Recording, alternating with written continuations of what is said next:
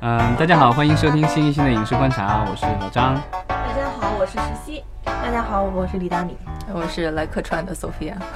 你客串哪个角 色？打酱油，打酱油。现场学生扮演 者。索菲亚，我们请索菲亚就是先介绍一下吧。你平时工作是什么？ 嗯，就是就是影视行业从业者，然后对在打工。是靠谱的影视行业从业者。相当之靠谱。好，那我们先开始聊一下最近一段时间发布的一些这个国产的新片，以及他们就是一些新片的立项。 嗯，可能最重要的、引人注目的就是《美人鱼二》已经开拍了。对，然后《美人鱼一》的话，当时是春节档，二零一六年春节档，对吧？然后当时是创造了这个华语电影的最高票房纪录，三十三亿。去年其实它的记录就被打破了，是《战狼二》的记录打破。然后现在它第二名的位置其实也丢给了这个，呃，春今年春节档的这个《红海行动》。对，所以就是我们期待，就是说《美人鱼二》能够创造一个什么样的记录？因为它现在开拍的话，呃，很有可能是二零一九年的春节，但当然他们档期还没有宣布了。嗯，但是它这里面好像是有一些科幻的元素哈，我们来可以看一下这个梗概。对，这个其实这个电影去年就立项了。就比较早吧。我看他们也还有那种招祖训什么的新闻，对，然后这个其实它是一个科幻的一个，就比上一集的话更进一步了。上一集可能有一点点类似于美人鱼嘛，因为有人鱼，奇幻对的那种奇幻，但这这一集好像更更往科幻的方向走了。这两年科幻比较 火，今年有好几部要上的国产科幻片儿。对，然后这梗概说的是是龙天娜和龙剑飞带着能够这个任意穿梭太空的虫洞计划出现，刘轩因此复出商场，人鱼珊珊误打误撞成为了太空员。 见纠缠不清的四角关系背后还藏着惊天阴谋啊！反正这个比较含糊的一个。然后刘轩的角色好像就是这个邓超，对吧？然后人鱼珊珊就上一集的这角色，然后这个龙天娜、龙剑飞好像可能是新的吧。因为之前好像也有网友爆料说，在片场有发现那个艾伦，嗯所以他有可能是这一集当中的一个比较重要的角色。所以还是星野岛吗？对，星爷还是导演，嗯对这个毫无疑问的。然后美人鱼好像电视剧其实也已经在制作当中了对。对对，之前反正我有了解过，就是好像这一部的这个虫洞应该是在请了国外的视效公司给他们打造的，据说是。给那个《星际穿越》打就打造过虫洞这个效果的这个公 司，你看一下，星爷带领中国科幻片儿的节奏。嗯对，也许就星爷能够，因为明年春节其实已经有一部科幻片了，对吧？就《上海堡垒》，啊，对，嗯没对错，然后内部也是相当大的制作了，《包括那个呃大刘儿的另一部片子，流浪地流浪地球球》，但今年夏天就上了，对吧？对，也是今年，就对是大家一直在说科幻元年，科幻元年，看看今年算不算吧。啊，也许是明年的春节档了，对， 就《美人鱼二》加《上海堡垒》两部科幻大片贺岁，可以，还有拓星者有定档，也是今年的夏天啊今年，吧也是今年夏天，所对以就是今年夏天和明年的春节档也很有可能都是这个国产科幻片争夺高地的这个地嗯方。OK，然后《美人鱼二》就到这 儿了。嗯，接下来还有就是大明宫词，第二大宋宫词哦，大宋宫 词，对，大明宫词是两千年的，遥远的十八年 前。当时 觉得好喜欢这个电视剧，粉丝来着。对，但这次好像还是李少红导演的作品，然后出品公司也还是他的荣幸达。他要开一个宫词系列吧，就是大宋宫词、大明宫。再来吕后，对啊， 那就基本上就是能够把中国的各个朝代覆盖一遍的话，他这辈子不用再拍另任何其他的系列了。不过其实说实话，当年大明宫词的这个大唐盛世的那个景象，我觉得还是印象很深刻的，对也就捧红了一票演员，，对，周迅，然后赵文轩，对吧？他们俩是主角，嗯然后那个。陈红，陈红陈。红表主他对，嗯很，嗯当当年周迅好像连续拍了几个这种，我觉得就是属于台词特别华丽的 电视剧。当时他亲归亚在蕾那个李少红的公司嘛，嗯吴信达那边，橘子红啦什么的都是。对，那个剧本当时还出书了，就是可以当成书来读，对文啊字写的特别优美。反正说实话，我就是嗯我那时候我比较小了，然后我看那个电视 剧，然后我自己个人感觉太太有点太过这个做作，因为它是那种莎士比亚哎式的台词，然后我包容我有 在点那受个不了，然后就属于根本就没有看进人哎去家走过，的是唯美系，好吧？好吧？这我不知道他大宋公司在风格上面会不会做一些调整，因为毕竟嗯有这么多年过去了吧。当时那个人的审美和现在，我相信其实是很不一样的。他面向那个市场可能也在变化，对对吧对没错当时看他的这个这些观众会不会这个时候在仍旧有有时间在看他拍的这个大宋公司？嗯而且那个时候是在央视播出嘛，还是偏向于就是但是历史是证据中央八台，所以不是中央一台，所以还好一点。对对，，但是应该也不会说现在像一些网络古对装啊剧的那种那种风格去做，但是选择也比较少，现在选择也多了。嗯但是你可以看他的这个，我觉得可能这个也是一个鸿篇巨制了，说是开机要五月，然后拍摄周期是一百八十天，这已经很长了。嗯这个要半年的拍半摄，年我不知道他要拍多少集，啊因为现在古装戏一般的集数都比较多不一是点，现在说是定刘涛是吧？还有那个传言嘛，传言是吧啊反正肯定嗯还有是那个肯定是一线嘛， 就是说还有什么这那个雷网网上雷现在雷目佳前音好像 是吧？网上传言面对有的消息说男女一号已定一线演员，他演的嗯保是密嘛写的，对，大宋哪段历史时期的故事啊？没有嗯，宋朝的话，就是你要叫是大写宋的话，南宋、北宋其实好几百年，有对很啊多可以演很的多可以，所以我没也有不但知道是还。是主听就是看传闻，好像还讲的是一个女女女性的，就是嗯大女主的戏，对对女主的戏，就跟那个太平太平公主差不多。嗯嗯，嗯，所也是那种也会是那种悲剧式的人物嘛。但反正是女比较女权可能。嗯，嗯，好，然后，啊，我们看下一个，其实还有一部片子这两天宣布这个开拍了，是这个王千源主演的一个犯罪动作片，叫《大人物》。是伍佰导演导指导的一部院线电影是吧？对，然后是根据这个韩国的一部这个电影，就是二零一五年的韩国的票房冠军《老手》啊、翻拍的，据说是。对，这部片子当时在韩国拿到了将近一千亿左右的韩元票房，非常牛。我们那时候我们国内上的《暗杀》，《暗杀》就是口碑很好，但是《暗杀》在那年才排第二，然后《老手》排了第一，还是挺不错的一部片 子。对，但暗杀基本上没有留什么机会给我们翻拍了。 那个我觉得就是很难，对啊，那个是本来有大部分的故事都发生在中国。对，但是《老手》讲了一个现代主旋律的一个，就是警察，类似于一个超级英雄警察组织团队，然后智斗资本家的故事，还是蛮符合现在我们整个国家的价值观导向的一个故事，我觉得。对，然后这这部片子的话是这个心理罪网剧《心理罪》的导演伍佰来指导。对对，对这个，我觉得我不知道这是不是他的这个大荧幕首秀啊，因为之前好像知道他的都是一些网剧网嘛剧，对对他这做啊不是他的大荧幕首，他的大荧幕首秀是《脱轨时代》。哦，是最早那个川制作嗯呃出品的脱轨，它最早的时候是呃签在川制作签了很长的时间，嗯然后那部电影其实是他。呃，证明他自己导演实力的一部电影，因为那部电影是当时给到他手上的时候，其实是相对来说时间周期特别的短的。然后他在很短的时间内，然后就把一部电影就是完成度还是相当高的，嗯然后是一部这个呃张静初和吴有一个唱歌的叫什么吴什么什么，我知道像唱大舌头的那个是吧？就是唱将军令就的是那我知个，道哦就是那个，是不是姓吴？对对对，想不起来这了。么快就过对期了？不起，我有大得豆。对， 就是什么？这段要播 吗？好，吴克群，吴克群，对吴克对群，对张静初和吴克群的浪漫爱情喜剧啊嗯，对嗯然后伍佰导演当时那是他大荧幕首秀， OK OK，然后这个他这两年其实网剧的话，真是风生水起，不但自己做导演，然后也做监制，然后都是心理罪系列就不用说了，然后去年大热的这个《白夜追凶》也是他的五元文化公司出品的，他自己是制片人，然后也是他旗下导演指导的。对，然后这一回就是他在做一个，但这个还是一个犯罪的这个电影嘛，所以可能还是跟他的这个以往的这个风格和气质比较一致的。就是还是蛮期待的吧。嗯没，错，嗯，对，然后这个网上总结说，这个是这个草根英雄死磕富二代的一个故事。 然后草根英雄就是王千源了，富二代好像就是包贝 尔。呃就是这个富二代，我就有点想吐槽，因为当时韩国原版是刘亚仁演的，就嗯，是属于偶像兼具实力派的韩国新生代特别演高富的。帅的感觉是吧？就是他把那个一个就是高富帅，但是心理变态和扭曲那种感觉演得很好。当年还是提名了一些奖项吧，在韩国是属于嗯新生代里边儿起得非常快的一个实力派，就从偶像转实力的。那包贝尔的气质就是差的有点大， 明白吧？就是但这种包贝感觉尔不是说他人生最大梦想就是演《鹿鼎记》、演韦小宝嘛，所以他已经在往那个方向走了。所以，嗯他那个是属于有点变态的，就不是属于见的那种逻辑，不过可以看一下，可能会改吧，对，也许会有一些升级有吧些。调整。对，因为它那里边没有任，几乎是没有太多喜剧的，就是比较正的、严肃，但是节奏非常好。因为那个韩国的导演可以提一下，叫柳承晚，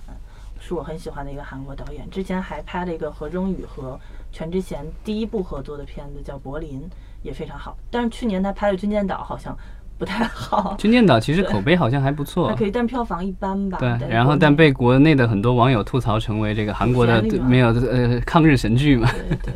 但是对柳柳承晚导演是一个一直也是节奏感，而且片子都非常扎实的一个导演，所以还蛮期待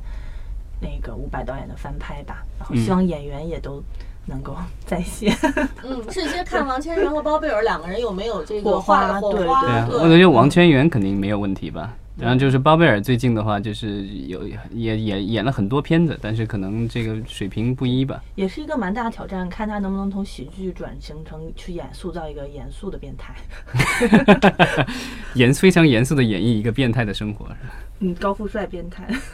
OK，挺期待的这个反差。好吧。然后咱们可以看一下，就是呃这两天好像华师就是在国外做这个华语片发布的这呃就发行的这个这家公司我们上周还聊他们呢。对对，之前跟正好聊到过，因为聊那个就是 Global Road 的时候，正好提到他们这家公司。他们其实除了这个在海外发行华语片以外，他们其实也在一直这已经做了好几年了，在做开发，制去作嗯想自己制作影片。然后最近好像说是在在微博上好像什么这个发布了，说有这个三部片子，经过了三年多的开发，终于是完成了剧本的创作过程。是哪三部？我以为你们会 OK，是那个意面对拉面、云对婚约和甜甜圈鼠，就是听这名字就觉得很饿， 是吧？就是对。然后《甜甜圈鼠》好像是一个动画片，据说已经这个制进入制作阶段了。嗯，然后另外他们还有一个片子，说是这个还在开发当中，说是这个讲大熊猫泰山在美国被劫持的一个合家欢的喜剧，叫《绑架大熊猫》。哦，这个我不知道，因为国内最近说是这个利用熊猫拍摄还是蛮难的、敏感的一个。对，不知因道为之前就是去四川，就是你去成都那附近的话，那个大熊猫养殖基地，之前据说几年前你花个几千块钱可以抱抱大熊猫、照个相什么的，最近一段时间连这个抱抱、照相都不可以了。对对对，所以这个之前前两年不是有一个电影，之前我们在节目里聊过立项，就是什么《熊猫与女人》什么的，讲的是这个第一次就是一个美国呃，等于是一个美国寡妇怎么把中国的熊猫带到了第一次带到了西方社会的这个真人真事的事情。嗯，然后那个电影就是本来就是想在四川那边就是拍这个真真实的这个熊猫，然后但是这个电影后来好像据说筹备受到一些挫折，然后现在好像开拍还是遥遥无期。对，但这个的话估计不是历史剧了，这感觉听起来像是一个现代的一个剧。喜剧吧，合家欢喜剧，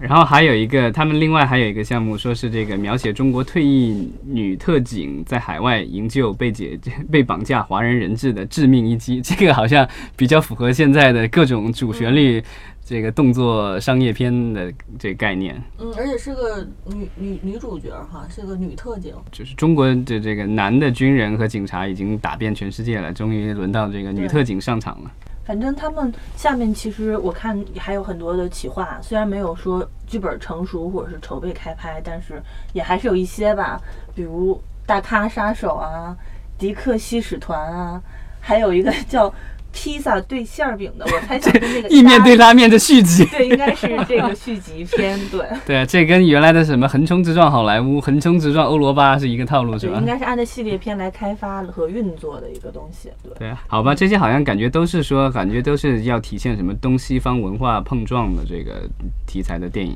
嗯，然后希望这个这些电影能够尽快的完成制作和观众见面吧。对，因为现在确实合拍片其实特别少。好吧，然后就是我们也梳理了一下这个广电总局的这个呃，其实电影局的网站上，其实电影局网站上它这个二月的一些新片的立项，咱们可以看一下。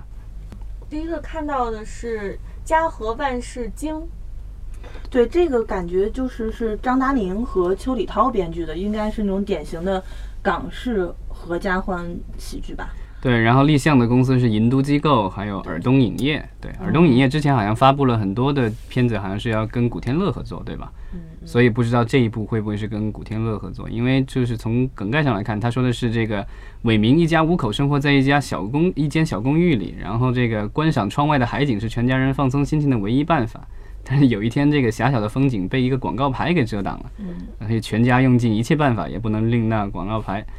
也没有办法让那个广告牌消失，所以一家老小被逼上了绝路。香港编剧和香港的好多这种贺岁喜剧，就是那种小市民喜剧，还蛮多的。就是对他们很关注那个国民生的东西，然后从里面去发嗯掘一些喜剧点。我觉得其实这个地方国内还蛮缺失这种类型的本子的是，你对可以学习，因为他们的梗概其实是一个很小的一个点，但是他如果是表现的非常精彩，这个人物设置的很丰满，然后情节很到位的话，是的其实会非常好看。对但是反而我们现在大陆的很多片子就喜欢是做那种格局特别大的，嗯，嗯，下一步好像就来了一个这种比较格局大格的，局大的啊，这个铁血战 警，这哎呀听起来特别像八十年代或者九十年代初的美国的那种，就是呃那什么施瓦辛格之类的史泰龙那种电影的名字。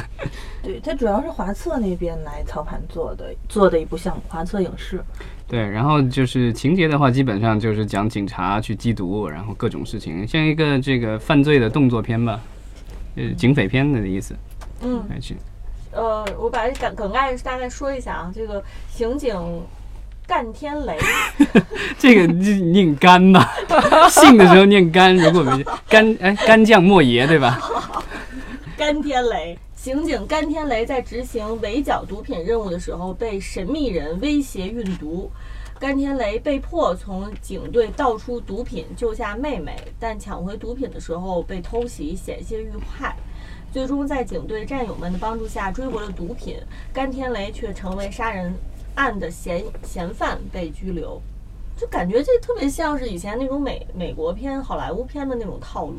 嗯，就是那个悲情英雄的感觉嘛，对。然后这个华策的话，今年春节档其实有一部电影上映，就是这个《祖宗十九代》，但是非常不幸，这个票房不是很理想。嗯，然后就看，因为之前华策其实他做了挺多大电影的这种尝试，好像到目前为止都没有太过成功的。好像之前《太平轮》也是他们做的这个，就参投吧，应该是属于嗯它之前偏多的可能是参投跟投，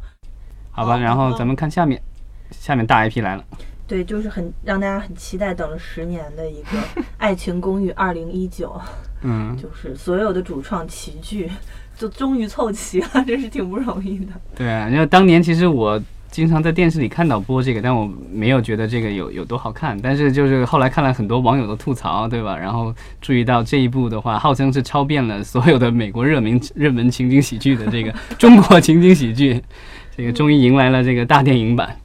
嗯，但但是当时这部剧其实它也是挺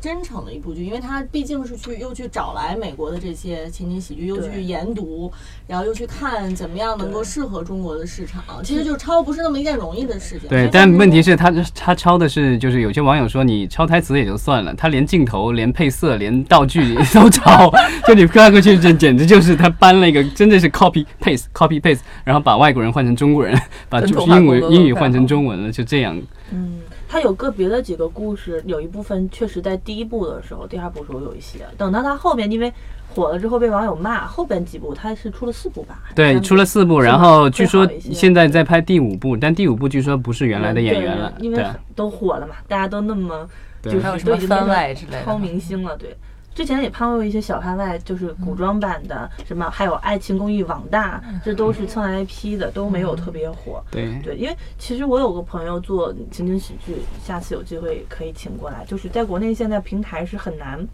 接情景喜剧了，所以情景喜剧不管是平台还是电视台都很难做。所以当时《爱情公寓》是一个小众纯网剧，然后一下子从网上火了之后，才反向输出到电视台，后边电视台才采购，其实是挺不容易的对那，个。做到第五季我觉得已经很不容易了，对对啊，对能超过这个数的就估计只有《乡村爱情故事》了。对，就是想想，好像国内年轻人看的情景喜剧《爱情公寓》算是最目前来说记忆中的最后一部了吧。之前是《武林外传》，对啊，还有吗？ 《武林外传》问题是没有拍拍续集，没有了，这就拍了大电影版嗯拍了大电影嘛。对对对，当时但他们也没想过续集的事儿，你知道吗？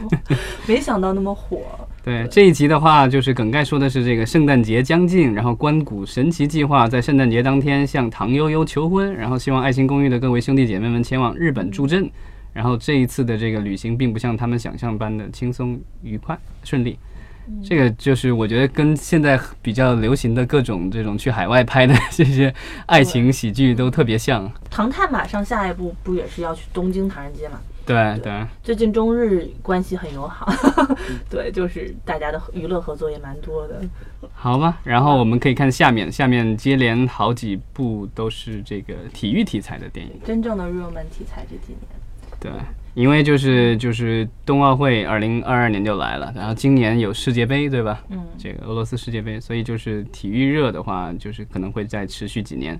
然后啊、呃我们可以看就是呃立项的这一部嗯，这一部叫《飞吧冰球》，冰球、足球、排球全都有。然后我周围还听说过拍乒乓球的有好几个。然后那个之前网球不是要拍那个谢娜传嘛，嗯，就是陈可辛导演说要拍，但那个好像李娜李 娜啊李娜传不是 谢娜，李娜传李娜传，对，不是那个唱戏的，不是那个唱唱，唱歌的主持人是吧？呃，你还有一个那个唱那个什么青藏高原也叫李娜是吧啊对，？不对是那个，对是打网球的李娜的这个传，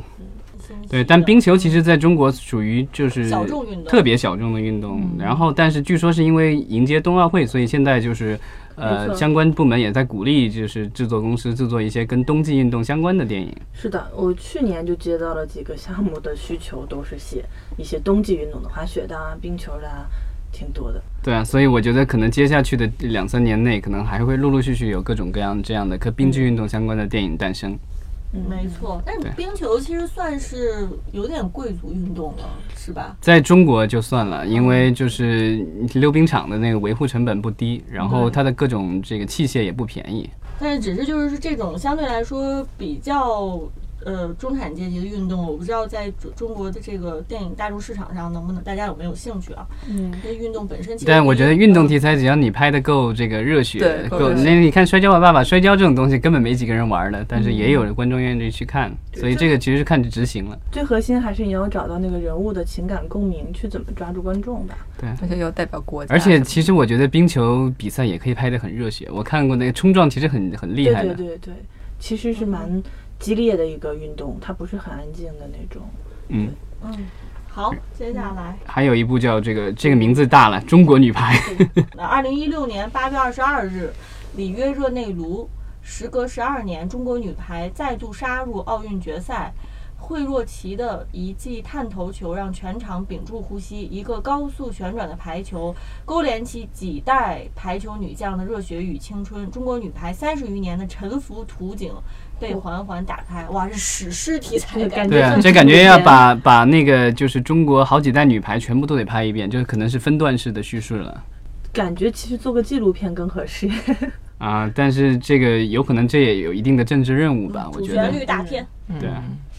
而且这种电影我觉得其实很好找各种植入，因为一直在打排球，然后那个赛场周围 挺好的。就体体育片像足球啊、排球这种，其实特别好找植入，因为这跟真的赛场是一样的，你是可以植入各种嗯是的植入。嗯，嗯然后下面的一部是这个合拍片，最近立项的，嗯，而且是一部动画片，对，叫《许愿神龙》。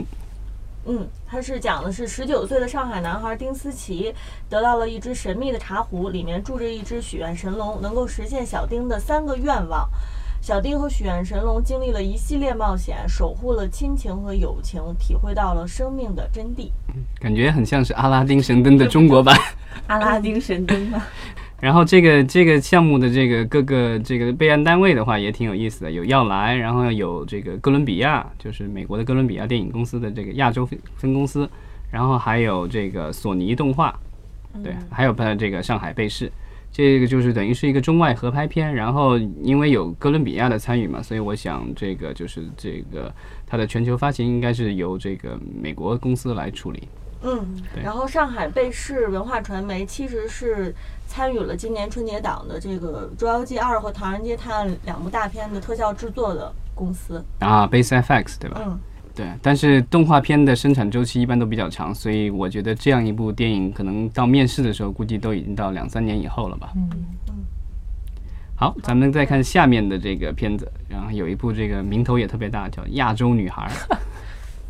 北京新源野娱乐传媒有限公司出品的哈，对，这个公司之前有投过那个云图，云图对，这个是我对当时我就比较注意到的。嗯，它讲的是少女苏莹因家庭变故不得不放弃舞蹈专业，考入理工大学。一场名为“亚洲女孩”的高校舞蹈大赛再次点燃她的舞蹈梦想。在发小林浩、书呆子大鹏以及其他舞舞团成员的帮助下，苏莹最终获得大赛冠军。这听上去这有点像 Step Up 是吗？那系列的校园舞舞舞蹈比赛。对，之前那个张雨绮是不是演过一个叫什么跳跳出去吧？冯德伦导演的，也是、啊也是他是吧？ 有这么一片儿吧，他当时也是跳舞跳，然后跟那个就跟 Step Up 那个风格挺像的，对之也是前嗯在地下那种两个对，那个之前陈小春演过一个叫什么《精武门》是吧？嗯，对，对，啊也是这种那个不是那个不是跳舞的吧？精武门那个他演的那有一个是那个舞蹈的舞，哦啊，他演过一个那个好像因为因为陈小春原来不是那个跳舞跳舞出身的嘛，他原来是给演员唱歌时候配舞嘛。嗯，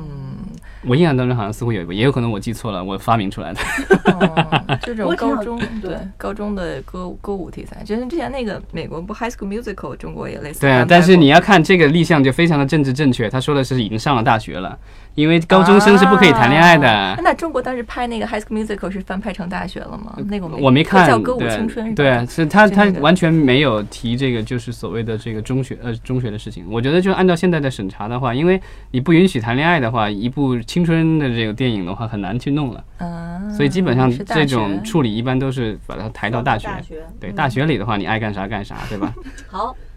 好吧接。下来还有下一部，古着怪谈。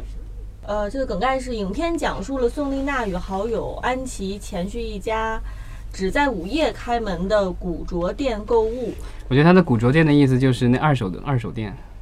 就是二手衣服，感觉像是。嗯哼，安琪的男友邱凯与化妆师江小兵也一同前往。四人发现店内藏着许多被操控的人偶，秘密逐渐浮出水面。小兵、丽娜却相继失踪，幸存的安琪和邱凯能否能否成功逃脱？嗯听起来像个恐怖片。恐怖悬悬疑，对，对，好像有点又有一点就是想学西部世界的感觉难道不是安娜贝尔吗？啊，也也有就是玩 偶，恐怖哦对人偶。对对对，那个 It 里面也是个小丑是吧？对对对，感觉好像也是一个密闭空间，然后可能很喜欢走的路线是低成本的这种惊悚片的感觉。嗯，咱们再往下看，又有一个这个带怪的，怪物先生。由上海哦，这个其实是啊，是由上海柠檬影视传媒有限公司，哎，嗯、是相当活跃的一个公司哈。对，之前就是做了很多的这个大的剧，然后这个就是今年也会有《择，天记》对吧？然后还有今各年种海《上牧云那个九州九州牧云记》是吧？不是海上牧云，是九州的另一个新版本，刘昊然主演嗯的。嗯嗯，嗯对这个梗概是说，一个怪兽袭击了超市，却让女孩寂寞走进了陌生的世界。她与超级怪咖猛哥历经数次劫难后，两人发现寂寞原来是被神奇世界选中的女孩，而他们面对的是一个自私的邪恶女人。在这场实力悬殊的对抗中，两人一致选择抗争到底。这有点乱，对，这个反正是一个感觉是个怪兽片。嗯，有点乱，没没没太明白他这故事到底要讲什么啊。那我们就嗯期待他的片子拍出来，我们看表现怎么样。对，但这个就是片子的话，就是监制的话是郭子健，就是之前的那个《西游降魔篇》的那个导演。哦对，嗯，好，接下来《飞驰人生》啊，这一部很正能量的感觉。哎，编剧是韩寒，对啊，所以这部应该是根据目前的消息来说，应该是他这个自己要导的一部电影，叫《飞驰人生》，是他的屏东影业备案的听名字不知道是不是会跟他那个《飞驰吧少年》那本书有点关 系。啊。对，我书没看过，但这个你看梗概你就大概知道了。他说是生性不羁并极具统治力的六届冠军车手遭遇变故，跌落神坛，被禁赛五五年后，然后年近四十的他带着六岁儿子复出，在职业生涯的尾声挑战年轻一代的天才们，发誓夺回荣耀荣誉。然而世界已经变化，他们不得不面对众多啼笑皆非的境遇，有点像那个《再见阿郎》是吧？对，而且我是感觉就是说这，它其实电影故事还是相当传统的一个故事，其实没有什么感感觉不到什么创新哈，就是这种对，但韩寒我们都知道他自己是一个非常成功的职业车手对，对对， 对他之前有一阵儿几几乎都这个这个赛车是主主业了，是吧？只不过现在好像这两年电影比较成功，然后所以就是现在在电影方面的发力也比较多。而且感觉又是一部关于关于亲情的片子，就是跟之前的那个上一部 叫什么一下短路了，《迎风破就乘风破浪浪对一样，乘风破浪讲父子，讲父子，然后讲中年危机这种，其实跟可能这也是他在现在阶段比较关注的一个母题吧。因为他的孩子也比较大了嘛， 这个年近四十也跟他差不多，他他应该三十多岁，年近四十嘛。然后这个估计他现在比赛的次数应该比以前要少很多了，嗯对啊。然后这个网，我之前看在我是网上有网友这个戏称啊，就说这个韩导拍这片子的最大的好处是可以省了请特技车手的钱，自己上。嗯，他很很有可能他要自导自演，过一把演戏的瘾。对，也有可能就是这个年近四十的这个车手就是他了。 他自己演，对啊，也完全不是没有可能，对吧？好吧，我们期待这个电，因为现在还好像没有特别多的信息公布出来，就后续再观察吧。